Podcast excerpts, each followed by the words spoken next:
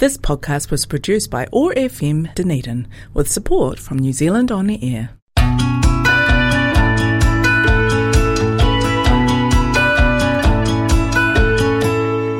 The 2021 Dunedin Writers and Readers Festival was held in Ōtepoti, Dunedin, our UNESCO City of Literature, from the 6th until the 9th of May.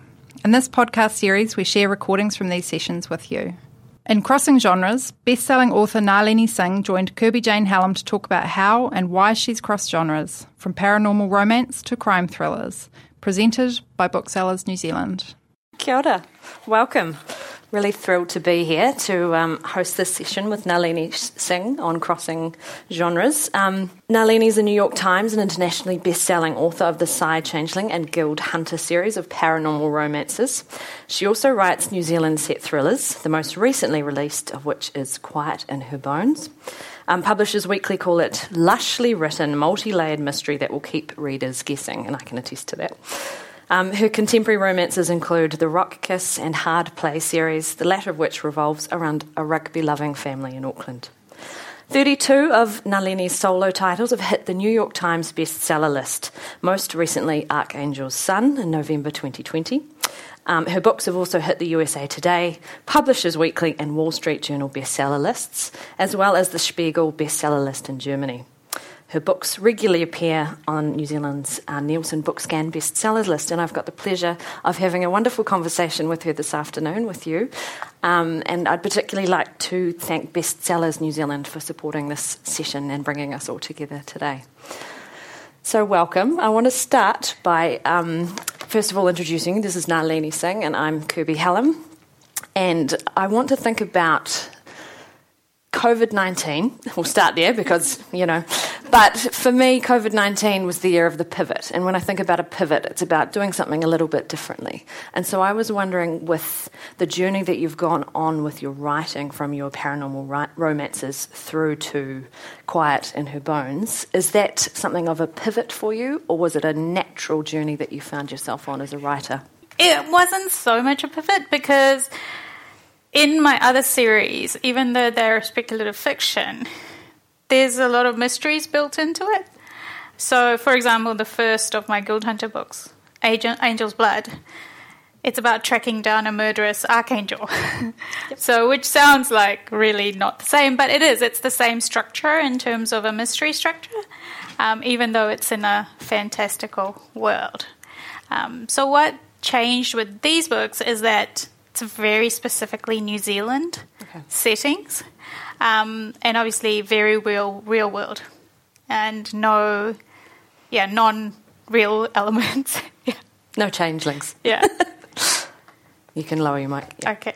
And what does the writing process look like when you're sitting down? I don't know if you write laptop or pen and paper, however you sit down, and you're thinking about conjuring this world, um, a New Zealand, um, a domestic New Zealand noir versus um, these amazing story worlds of your paranormal romances. What does that look like for you in a, in a writing process? Just physically? Or, or yeah. both, both, emotionally, physically, spiritually? Um, oh, it's, it's usually an idea for both of them. Um, and with the paranormal worlds, mostly it's a what if. Yeah. What if we were telepathic? And what if it drove us insane to be telepathic? What would we do to survive? So everything revolves around that concept. And then I start working. And what I'm finding with the thrillers is that it tends to be a snapshot of something I've seen okay. or heard in New Zealand. Um, so my first thriller, uh, Madness of Sunshine, I just travelled through uh, the west coast of the South Island, and I remember so there were a lot of elements, but this one particular image really struck with me. It was a backpacker. She got off at the head of a trail, um, and she was by herself. And I saw her disappearing. You know, like when you see a trail like this and it vanishes, at the vanishing point, and she just disappeared yep. into there. And I just was like, it's kind of creepy, yeah. you know. And I was kind of worried about her. I, I didn't know her at all, and it just stuck with me how easily someone could vanish into the bush and never be found, you know. And um, so that really, really stuck with me. And with Quiet in Her Bones, um, it's set, you know, in the Waitakere Ranges Regional Park. And it's beautiful um, if you've ever been up there. But it's also very, again, easy to disappear into there. I'm nodding like I'm agreeing. Yeah. Yeah. And this is something I actually didn't think about until very recently. So the book's already out, everyone's reading it, and I didn't make the connection until now. But when I was at university, I did a ride along in a police vehicle for my degree. It was something we could do. And um, one of the things they found that day was an abandoned car in the Waitakere Ranges Regional Park that had kind of fallen down this embankment and kind of been buried a little bit. And this book begins with a car buried in the forest. And somewhere in the back of my brain, that had obviously been sitting for a really long time and it just came out in this book. So I think sometimes I'm not as conscious of where it begins Yep. um, and just sit down and, and write. Um, yeah. As for the physical part of it, um, I do have an office, a study at home Yep. now. Previously, um, it was just anywhere. Yep.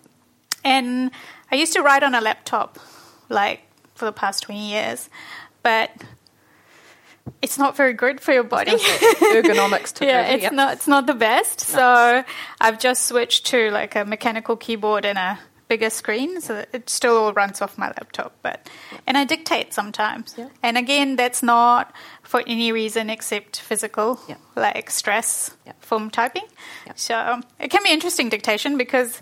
The software has to learn your voice and your accent and the way you speak. Yeah. And so every so often, sentence comes out. It's like I have no idea what I was saying there. No idea. Why is this Morris Minor in in the cave? You know, it's literally so. But yeah, it's it's good for first drafts. Yeah. You know, just Just to getting get it it out, there. Yep. Yeah, instead of typing it. Yeah. And then when you're writing, are you in the zone? Are you like, no one talk to me? or are you quite um, methodical in taking breaks? Or what does that look like for you? Um, I'm terrible at taking breaks. so I really do like peace and quiet, and um, but I can produce that for myself. So I've literally written on the floor of an airport, you know, sitting there with my laptop. And what I do is I put headphones in and I listen to rain. So I literally bought an album of rain sounds. I have different albums of rain sounds. I have one that's crackling fire and rain. I really like that one. And then there's the cave cave rain sounds where the stalactites are dripping water. Wow. So they're beautiful.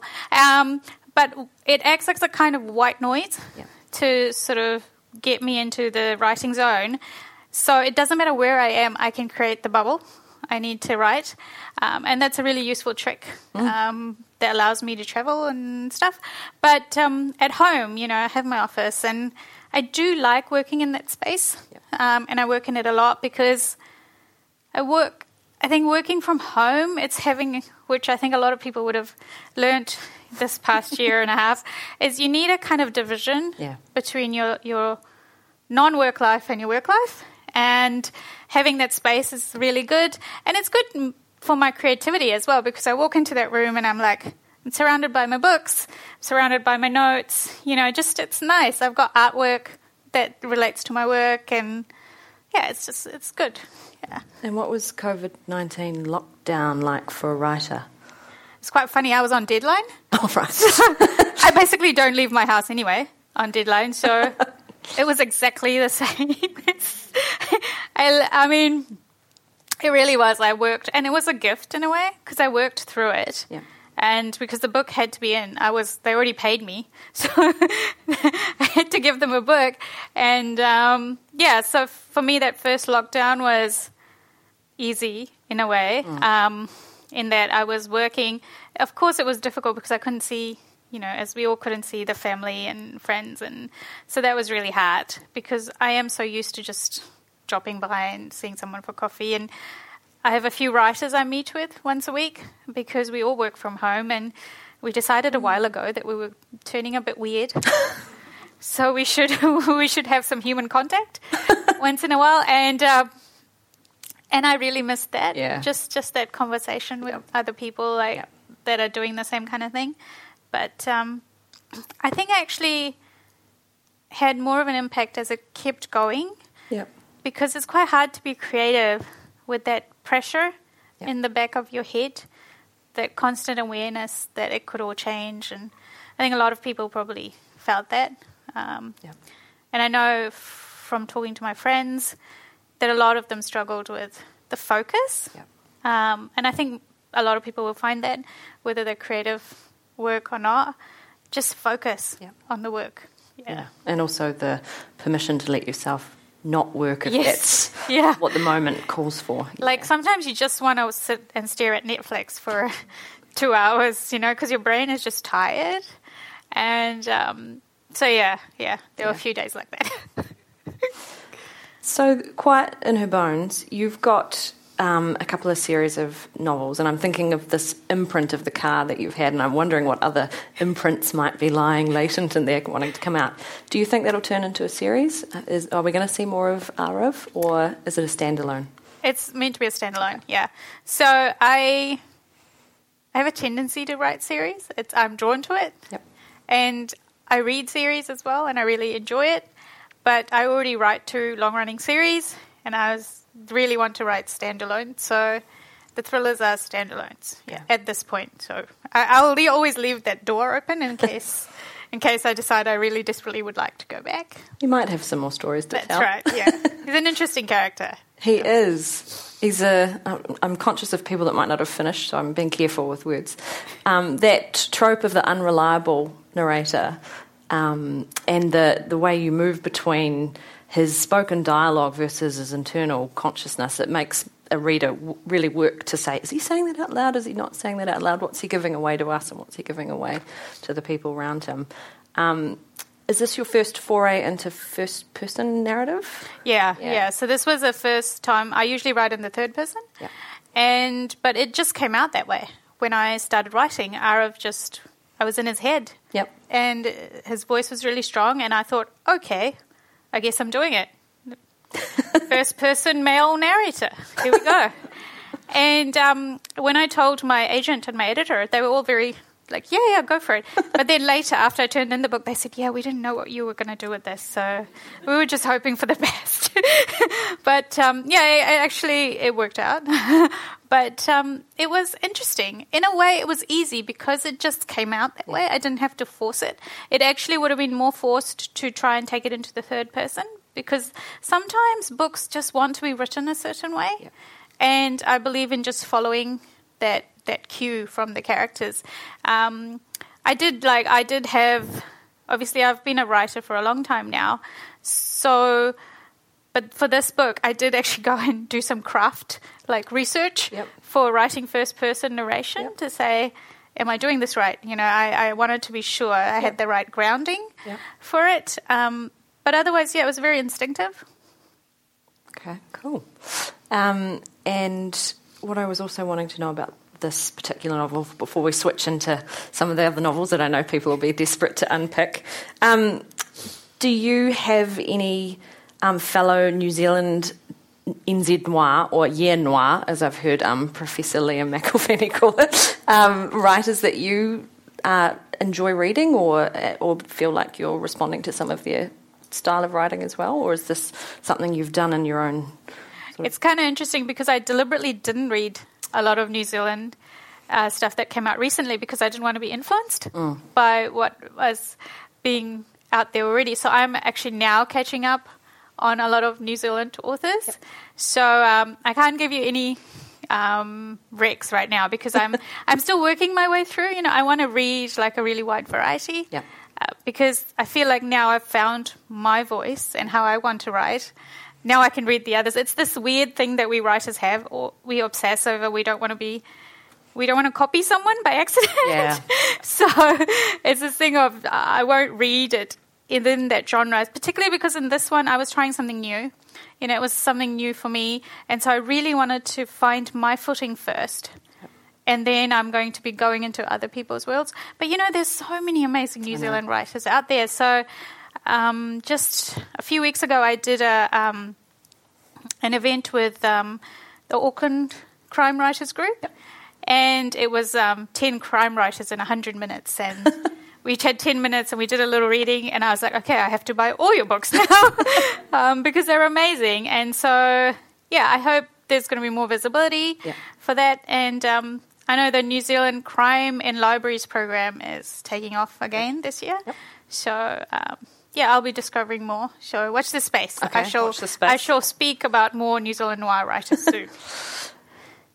On the noir and the thriller angle, though, we were chatting in the in the green room, and you were saying some of your um, fans and readers are feeling like you're cheating on the, your other genres by not producing the next one in the series. So, what does that look like to come back to um, the story worlds and, of the Psy Changeling or the the Guild series? Yeah, so um, it's quite funny because people think if I wasn't writing the thrillers, I would spend that time writing more books in my running series. Yep. But that's not how it works. Um, I need a particular period of time to to think about stories from each world. So if I'm not writing the thrillers, I'll be doing something else. I won't be writing the series books. Um, so I like the difference, and I've always liked having projects that are slightly different. I don't like working on the same thing back to back. Um, even my two series, the Guild Hunter series and the Psy Changeling series, they're very different. They're very different in tone. One is much darker Yep. and, and grimmer, and the other one's warmer. Yep. Um, and it's just, I feel like it refreshes my brain each time. So when I go back to it, I'm excited again to be working in that genre or subgenre world. And and that's the same with the thrillers. I am having a little bit of time off from the thrillers, Yep. and I've got this little ideas bubbling away, and I like to have that time to simmer. Yeah. Like you know, a pot is on simmer for a while, and I just like to leave my subconscious simmering away for a few months, I like that. and then I'm ready to bring it to a boil, so to speak. you know, yeah. You'll have people hanging out, I'm sure.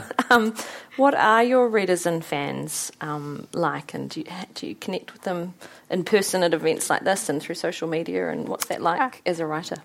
Um, so mostly uh, I've connected online, and that's because most of the time I've been in countries where my readership wasn't. Okay. Yep. So I was working in Japan at one point, and then um, I was in New Zealand, and I wasn't published in New Zealand for a long time. So my publishing career began in the US.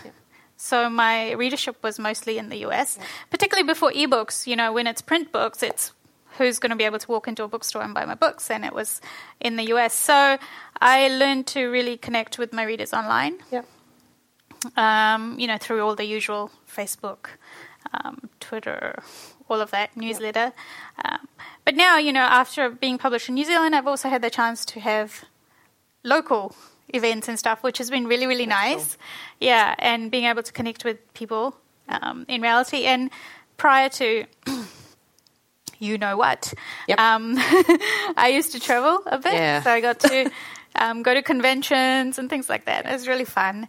And different countries do different types of conventions, and Yeah. um, yeah. And I think the thing is with readers, I think if you're a reader, you can go anywhere in the world, and you'll be perfectly comfortable with other readers because you always have something to talk about.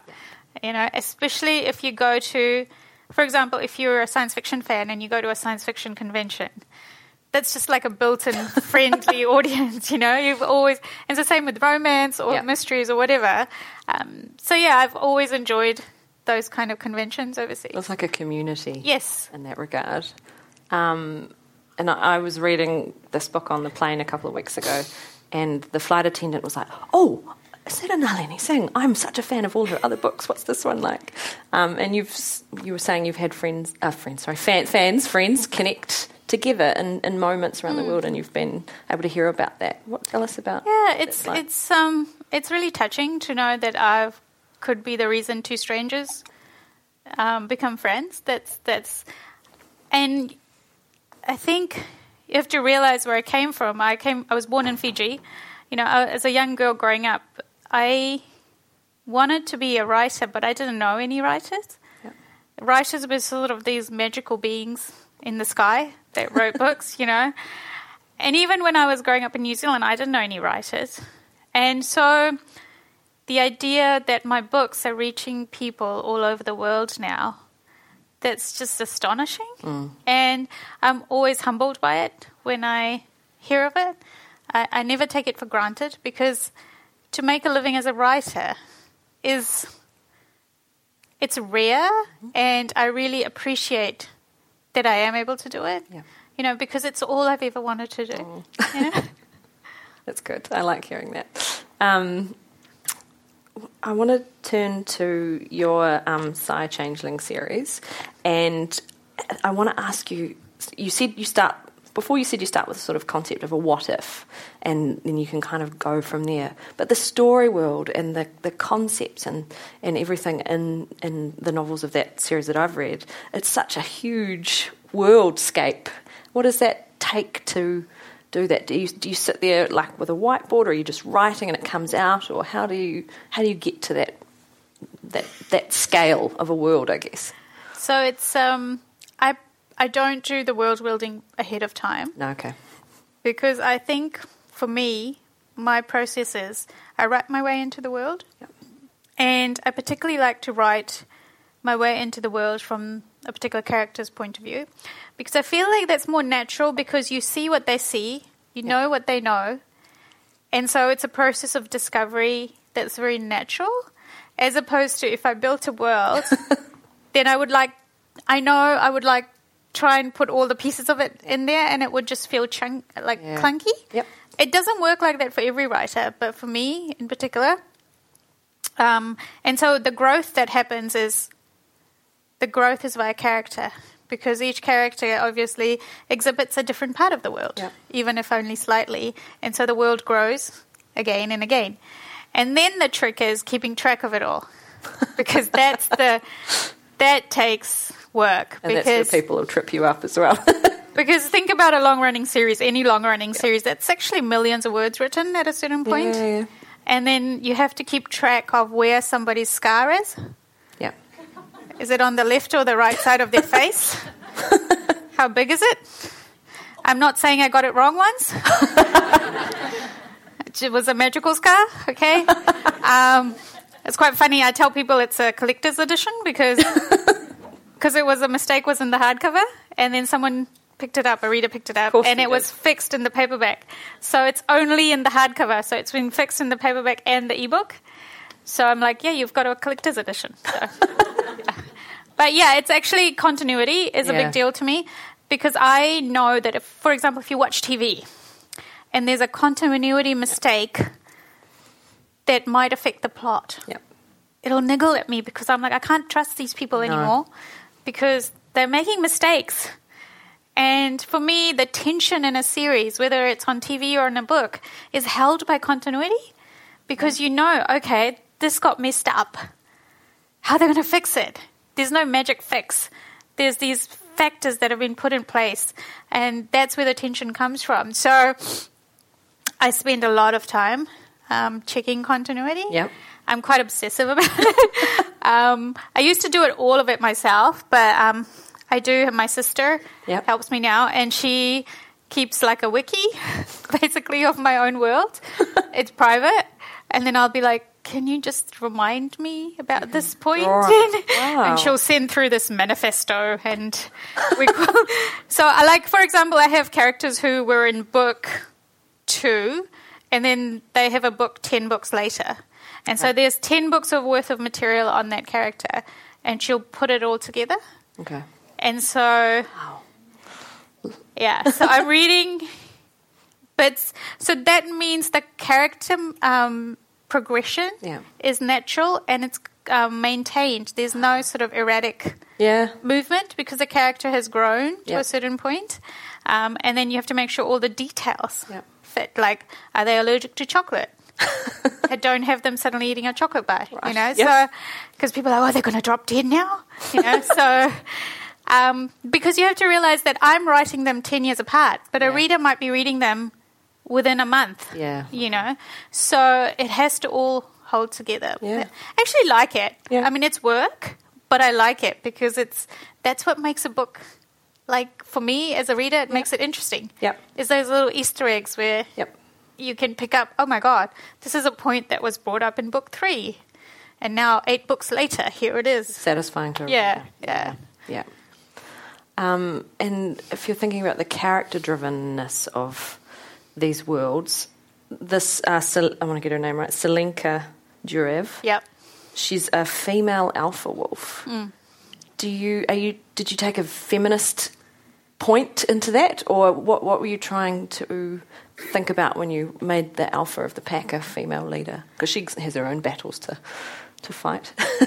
That's right. And I, I was very aware of not just making her a carbon copy of a male alpha Yeah. and then just making her a female because that's not the point.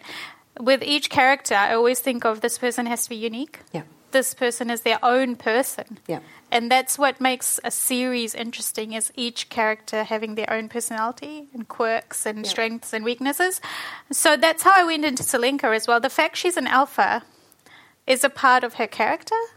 So it has to be woven into how she would act, um, given her past and her history and what shaped her. And so she is, she'll take off your head, just like any other alpha, if you threaten her people. But she's also, she's very content in who she is. Yeah. So she doesn't have to posture. Yeah. So she is the alpha who will let one of the little kids paint her nails because it makes the little kid happy. Yeah. And for her, she's a very nurturing alpha as Yeah. well. She's in touch with that side of herself, but at the same time, she is very physically able to be violent if necessary. Yes. You know, so yeah, so she was a really interesting character to write. Yeah. Um, she was very from the start. She existed as a person. Yep. And so I didn't sort of have to. Some characters are very hard to get to know, and Selenka was whole in herself, um, almost from the first time Yeah. in the on the page. Yeah. Yeah. At one point in the novel, some of the characters remark that um, sh- so she's gone to comfort members of the pack, and one of the characters like, how does she have the energy to keep going? And and it's said that that's that's who she is, and the kind of nurturing part of it is um, part of her a her alpha way of operating, but also it's what she kind of draws her energy from as well. I think um, it's also challenging the idea of alpha Yes. as just like a physical Yeah. sort of alpha male kind of stereotype. Yeah. Uh, being an alpha in the series is as much about being a caretaker, whether you're a male or female, because their job is to make sure the pack survives and thrives. Yeah. And so the bad alphas are actually the ones who are just brutally Yeah. powerful and then don't care. Yeah. Um, so that is what makes her a strong alpha. Like that's those scenes where she is able to just hug, you know, members of her pack and um, when they're grieving. Um, and um, I think it's it shows who she is as an alpha without putting it in your face. Yeah. It's um it's just a really important part of her being an alpha and she's respected for that because in their society that aspect of caring for each other this is my world that I've built Yeah. is as critical as the physical aspect. Yeah. And what about Ethan? Because reading some of the experiences he goes through, my brain was hurting as well. Um, is, is it quite physically painful to write those scenes where he's um, undergoing his um, his brain hurt? I'm going to call it. Um, yeah, it can be like it can be very emotional. Yeah. being, because I, it's not like I am the character, but I'm very empathetic Yeah. to the character. These are to me, these are people I know um, as I'm writing, and so I am sad for them, yeah, and I hurt for them for what they're going through, and I've literally cried. Yeah. Key- keyboard writing a scene Yeah. because it's just too traumatic Yeah. and had to walk away and then rewrite it. I once famously didn't write a scene because I was too scared. and I handed in the book without the scene. And my editor came back saying, Did you delete the scene here or something? Wow. I was like, Okay, I'll write it. I wrote it. You did? I cried. Aw. Then I went and vacuumed the house. I hate vacuuming. Beyond any other chore, I will do anything. I will swap with anyone for any chore except wow. vacuuming. I'll come to your house and do vacuuming. I love it. welcome. I'll clean the toilets, but I hate vacuuming. but um, yeah, I went and vacuumed, and then I was calmed down, and then I went back and edited that scene. Wow, So it can be very intense, particularly if it's characters I've got to know over a long period, or just someone that just resonates, and it happens a lot. Um, but yeah, yeah, it does. I do. I'm not very distant um, from my characters. Is it the same for all of your books? So in the um, Guild Hunter series. We've got Archangel's Sun, which is number th- lucky number thirteen. um, where do you see that series going from here? So I have an arc in mind, a story arc. Um, Excuse the pun. yeah, that's right. And I've always that series has a very tight core cast, and I've always said I don't really want to diverge too far from the core cast. And so when the story f- comes to a point where it's ready to finish, Yeah. I will finish it. Okay.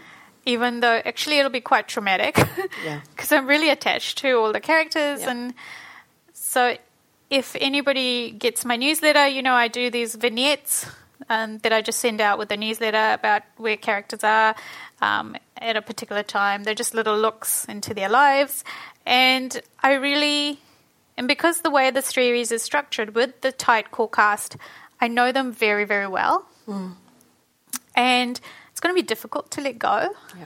But I think I would rather let go on a high when we're all still really devoted to the characters and just desperate to know what happens next to them than to just keep going because I can't let go Yeah. and then it it it'll lose its power. Yeah. And so I've always said this series will be shorter than my other series. Yeah. And yeah, when the time comes. but um, it's not quite yet, so don't panic if you read the series. But um, but you know, I'm not going to leave it hanging. You know, I, the resolution I have in mind is a resolution, Yeah. and it's a nice. I feel like it's a nice bookend Yeah. to the series, and then you can go back and you can read through the series, and it should feel complete. Okay. The empath in me is seeing how connected you are to your characters, and it's really lovely. Um, for anyone who hasn't read any of your books, which one would you tell them to start with? Ooh, um, I would say it depends on what you like Yep. to read. Obviously, give us a prescription. Yes, I will give you. If you like, obviously, if you're more contemporary and if you're more into the mysteries, then start with one of the two mysteries because they both stand alone.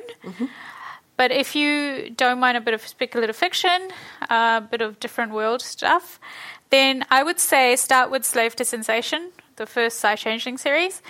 The reason I say that is because it was my breakout book. It's where most people found me. And the Guild Hunter series, which starts with Angel's Blood, is a lot harder and grittier. It's a lot more blood in it. these are not fluffy angels. these, these are very dangerous, deadly type of angels. And um, I feel like the Psy Changeling series, you know, it has a warmer heart, so it's an easier entry into uh, if you want to try the paranormal type books. Um, yeah, and if you obviously if you like cute contemporary mystery uh, romances, then you can try one of my uh, hard play or rock kiss books. Um, probably, let's see, what's the latest? Love Hard came out last year, I think, and that's you know it's set in Auckland. It's a rugby player and um, his nemesis from high school. So, you know, she called him Petrolhead in high school, and he was just like, "Oh my god, stop talking to me!" And now they're falling in love. It's cute, you know, it's fun, and I think sometimes we need cute and fun, and so I'm a big believer in reading what speaks to you, so what what you emotionally need. So yeah, go for one of those ones. Okay. Yeah, depending on your mood and your tastes. I'm thinking you could build a feature into your website where you like plug in Yeah. how you're feeling and what you need, and then it spits out a right. I prescribed this book for you to read. um, and speaking of your website and your newsletter, and um, the FAQs, the reader videos, the advice about reading order, etc. Um, what it's it's quite a sort of 21st uh, century approach to wrapping um, con- content around an author and the work. How do you see the role of those uh, meta meta texts, or however you want to kind of describe that? What's that? What, do you see its purpose in connecting to you to your readers, or f- building out the story worlds for you? What's what's it? Um, so I've always had a website from my first book, and I've always liked it because this is real estate I own Yeah. on the internet. So, for example, I have a Facebook page as well, but that's controlled by Facebook.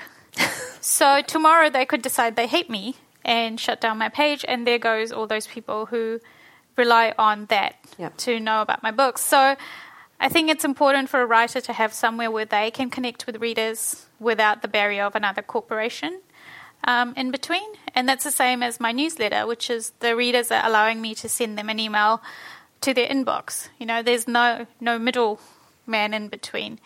Um, and as terms of the extra material I do, a lot of it is because I'm a reader myself, and I'm like, what do I like? And I like getting little behind the scenes things or like little extras, like DVD extras. You know, when you're a fan of something, it's a little bit extra. It's fun, and um, so I take it from that perspective.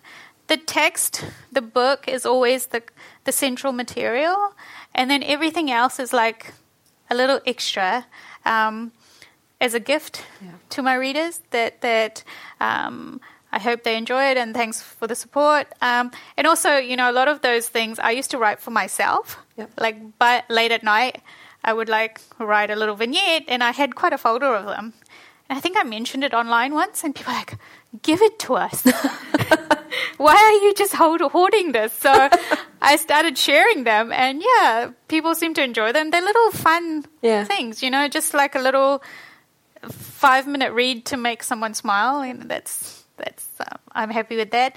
And for the other material that's on the website, that's grown over time in terms of the reading lists and stuff. And that's really just to make it easier for readers. So if they're trying to track down a particular book in the series, you know, they can click to a link and it'll show them availability or where it falls in the series. Yeah. Oh, cool. That's good. Um, I've got some quick fire questions as well. just Okay. Because we want to pull out a little bit. We want to get to know you a little bit more. Um, coffee or tea? Tea. Okay. Marmite or Vegemite? Never. I got a story about that when we came to New Zealand. Um, you know, I was at school, I, you know, I went to primary school, and everyone was having Marmite and chip sandwiches. I was like, what is this? And my mum's like, I don't know, let's buy some. And so we did. And we didn't know how to eat Marmite because we never heard about it. And so we whacked it on, like, you know, like, thick. Oh. and I was just like, and I, now we were all traumatized. so I've never been able to eat Marmite or Vegemite. Fair enough. So- There is an art to getting Yeah. the balance of the butter Yeah. and the marmite just right, and the right temperature of the bread. But that's a whole other session. um, what? Uh, this is a random one. But what snacks do you enjoy while you're writing? What snacks do I enjoy? Well, it depends how close it is to deadline. Yes. Um, chocolate. Mm-hmm. Nuts when I'm feeling healthy. Yep. Brain food. Salty potato chips when it's all going downhill. um, yeah, yeah, that's Yep. probably it. Yeah, salt and sugar. Salt and sugar. Yeah. Get through it. And as a reader, do you prefer a physical book or an ebook? And on a on a Kindle. Yeah. Um, I really like physical books. That's if I can have my preference, I would get it physically just because I think I also work on a screen, so it's really nice to have that break and just be completely separate from a uh, screen of any kind. But I also like the access of ebooks because there are some stuff I can't get in print. Um, or it's going to take a really long time and I have no patience. Yeah. So, and also I got into audiobooks last year. So that's another thing that's totally different. But I really do love that print, like especially a beautifully bound hardcover. Yeah. It's just so nice. And I think part of me is still the kid who always wanted the hardcovers, and Yeah. so now I'm like, I can buy them for myself. So I'll buy the hardcovers, sit down with a cup of tea, and like it feels like a experience. It's experiential. Yeah. yeah. Yeah. Do you fold down the pages or do No. bookmark? No, Was it a nerve? I'm never lending you a book. Just, um, I do have bookmarks. um, what was your favourite childhood book? Oh my gosh. I my parents got me a fairy tale book yep. when I was very young. I still have it. Yeah. It's got a blue cover and it's I remember all the stories from it because I think it was the first book that was mine.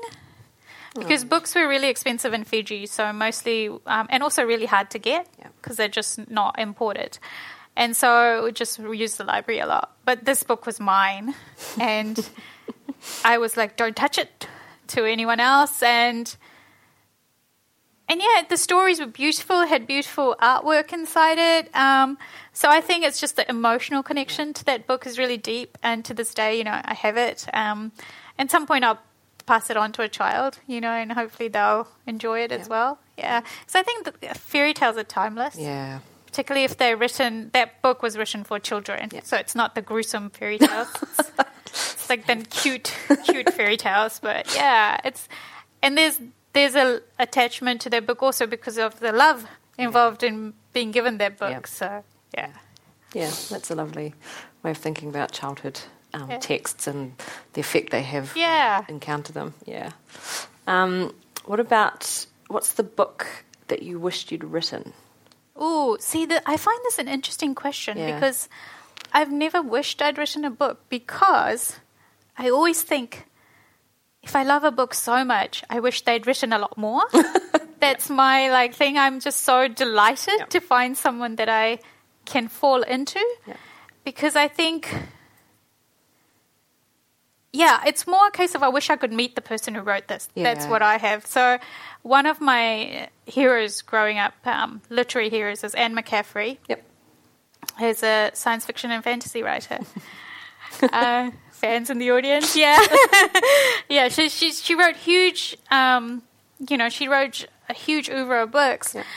and she was the first person when she passed away that I felt like kind of lost someone I knew. she was the first celebrity. You know that that I felt that emotional bond to because of how much I'd read her work, Yeah. and how much I'd been affected by it. Yeah. So yeah, for me, it's not like I don't want to write them. No. I just wish I could meet them and Yeah. and talk to them and Yeah. have a cup of tea with them. Just be like, oh, you're so wonderful. So, who are the writers you'd bring to your dinner party? then? with my dinner party. Oh my gosh. So Sharon Lee and Steve Miller, they're a writing team. They write space opera. Yep. I love their books because they have this crazy family. You follow their adventures and just love them.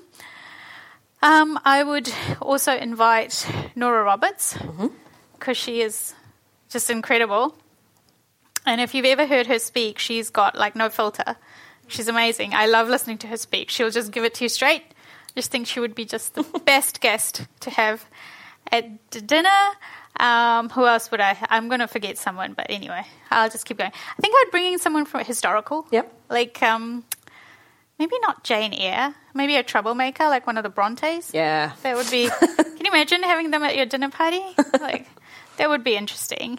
And um, hmm, who else?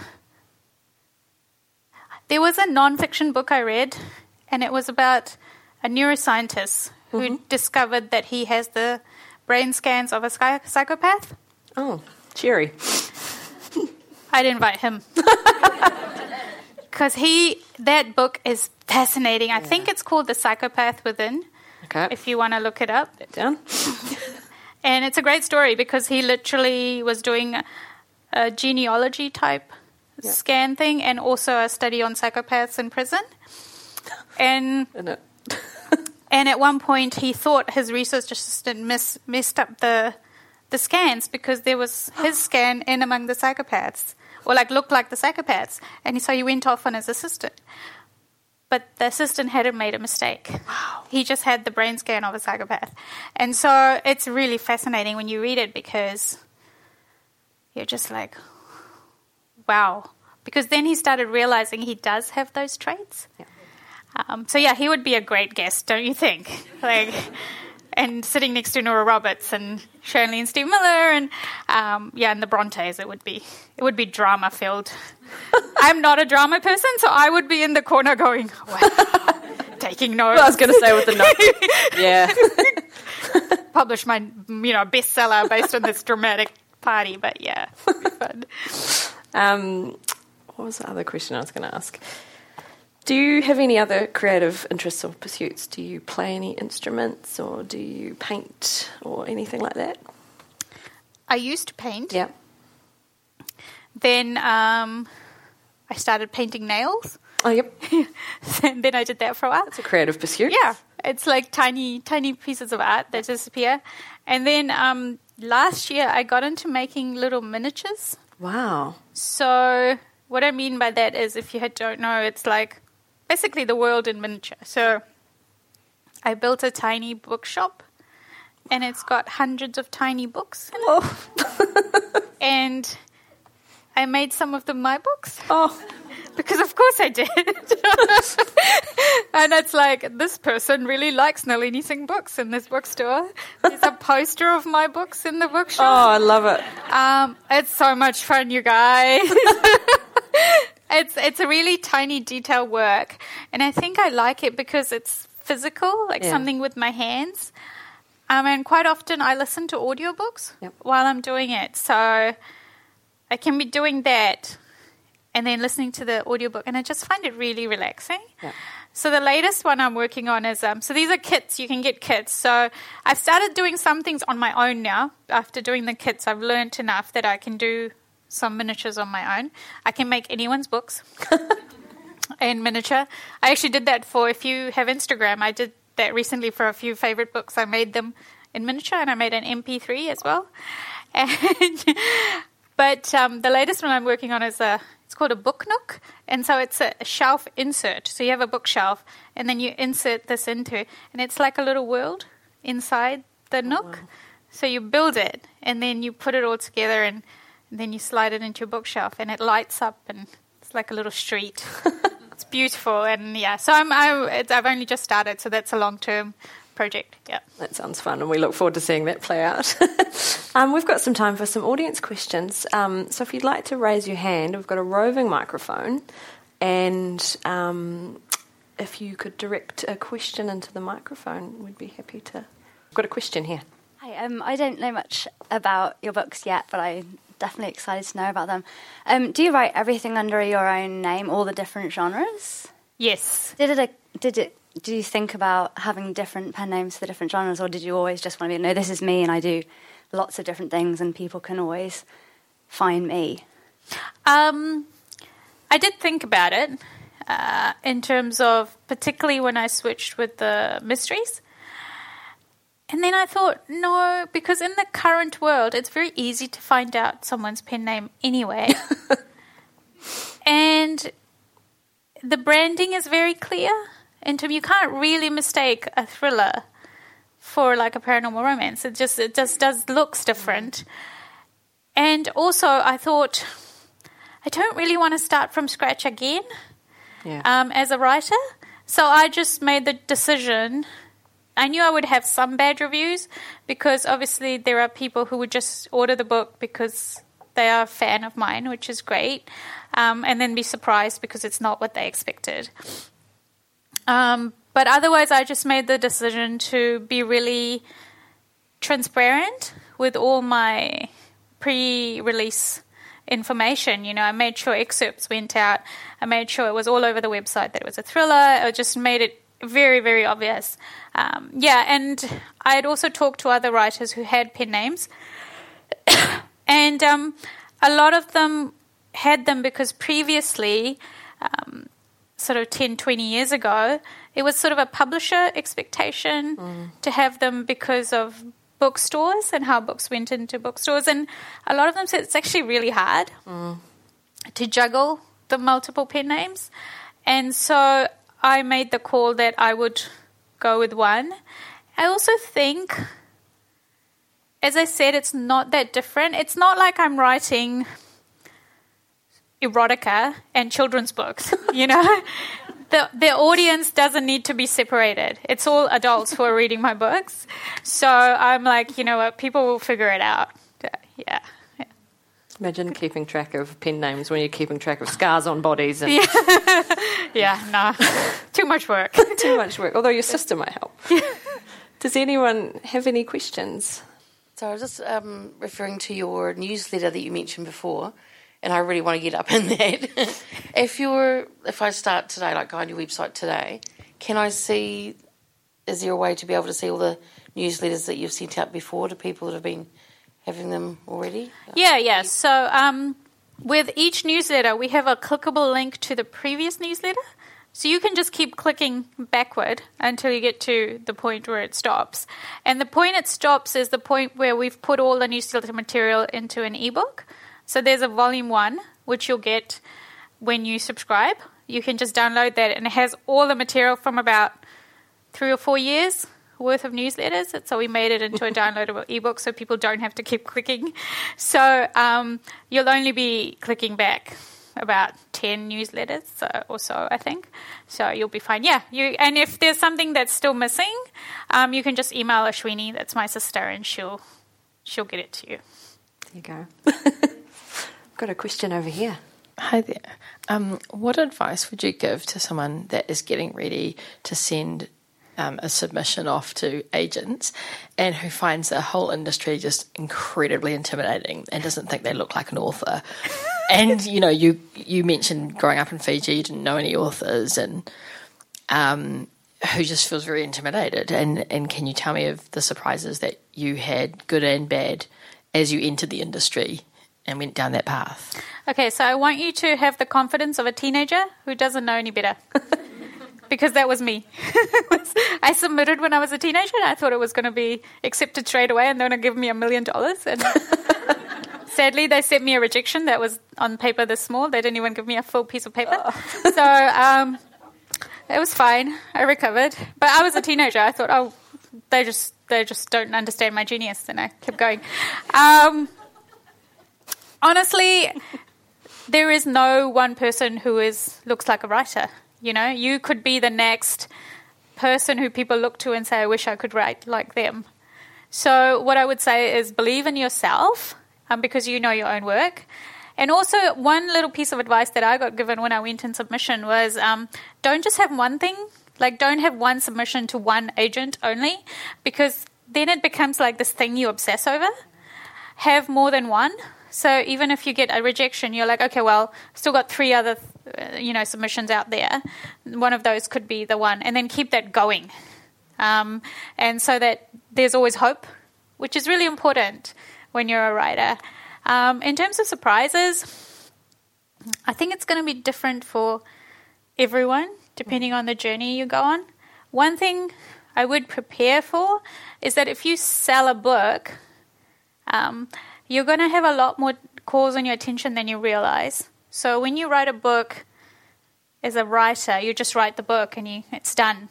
Um, but once you get into publication, you're going to deal with edits, copy edits, you know, revisions. And so all of that needs to be worked into your timeline if you sign a two book contract. Don't sign it thinking you're going to write it in the same amount of time as you wrote the first book. Because in the second book, you're going to be doing edits for that first book. So you need to build in that time. That was a big surprise I got because I was like, "Oh yeah, it'll take me this long to write. Oh my god, I'm never going to finish this book," you know. So yeah, that's a that's a little tip I can give you. That's good tip. Good question. Yeah. We've got time for one more question. Is there a there's a hand going up at the front? Um, my question was actually about your process when you write. So, what time you write, and and the other part of the question was um, how long it takes you to write an 80,000 word novel.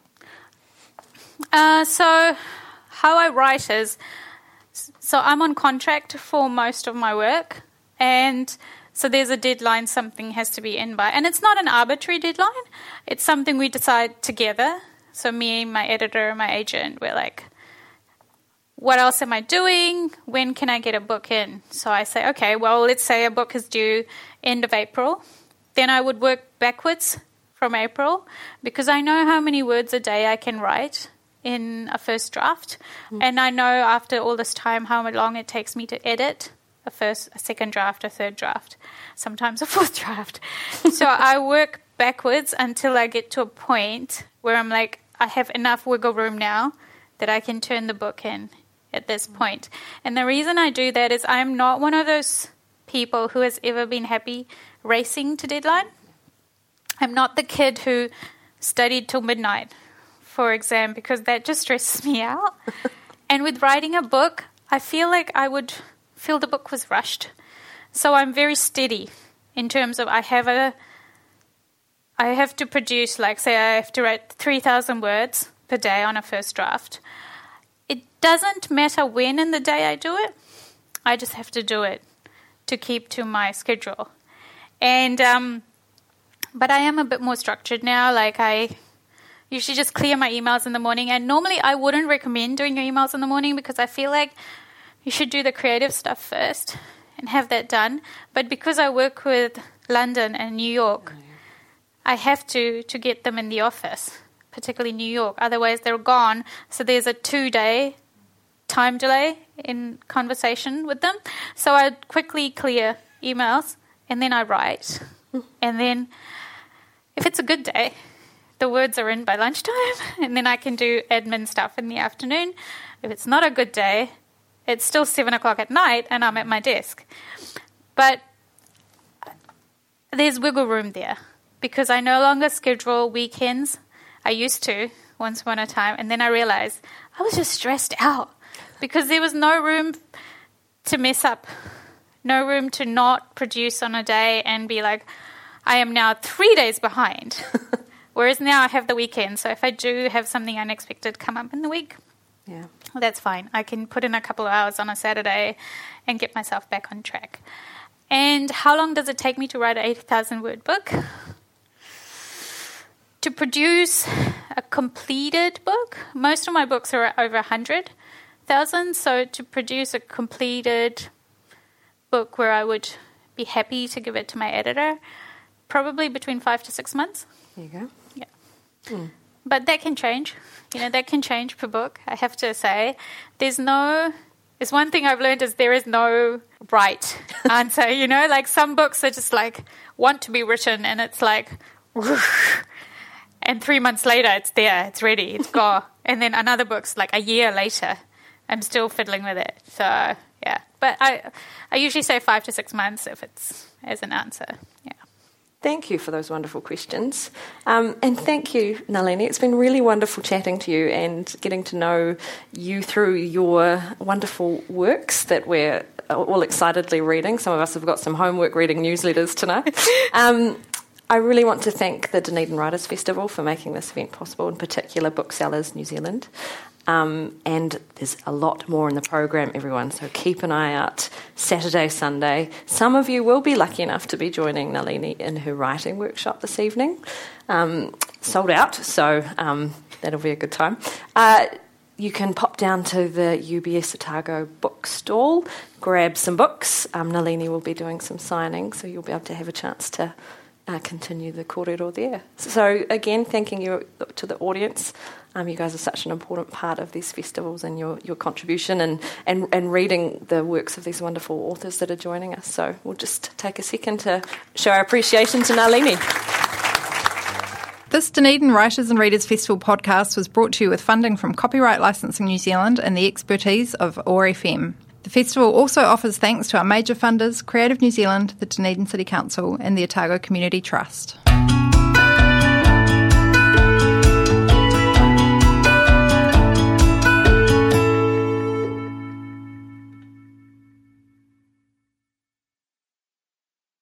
This podcast was produced by OAR FM Dunedin with support from New Zealand On Air.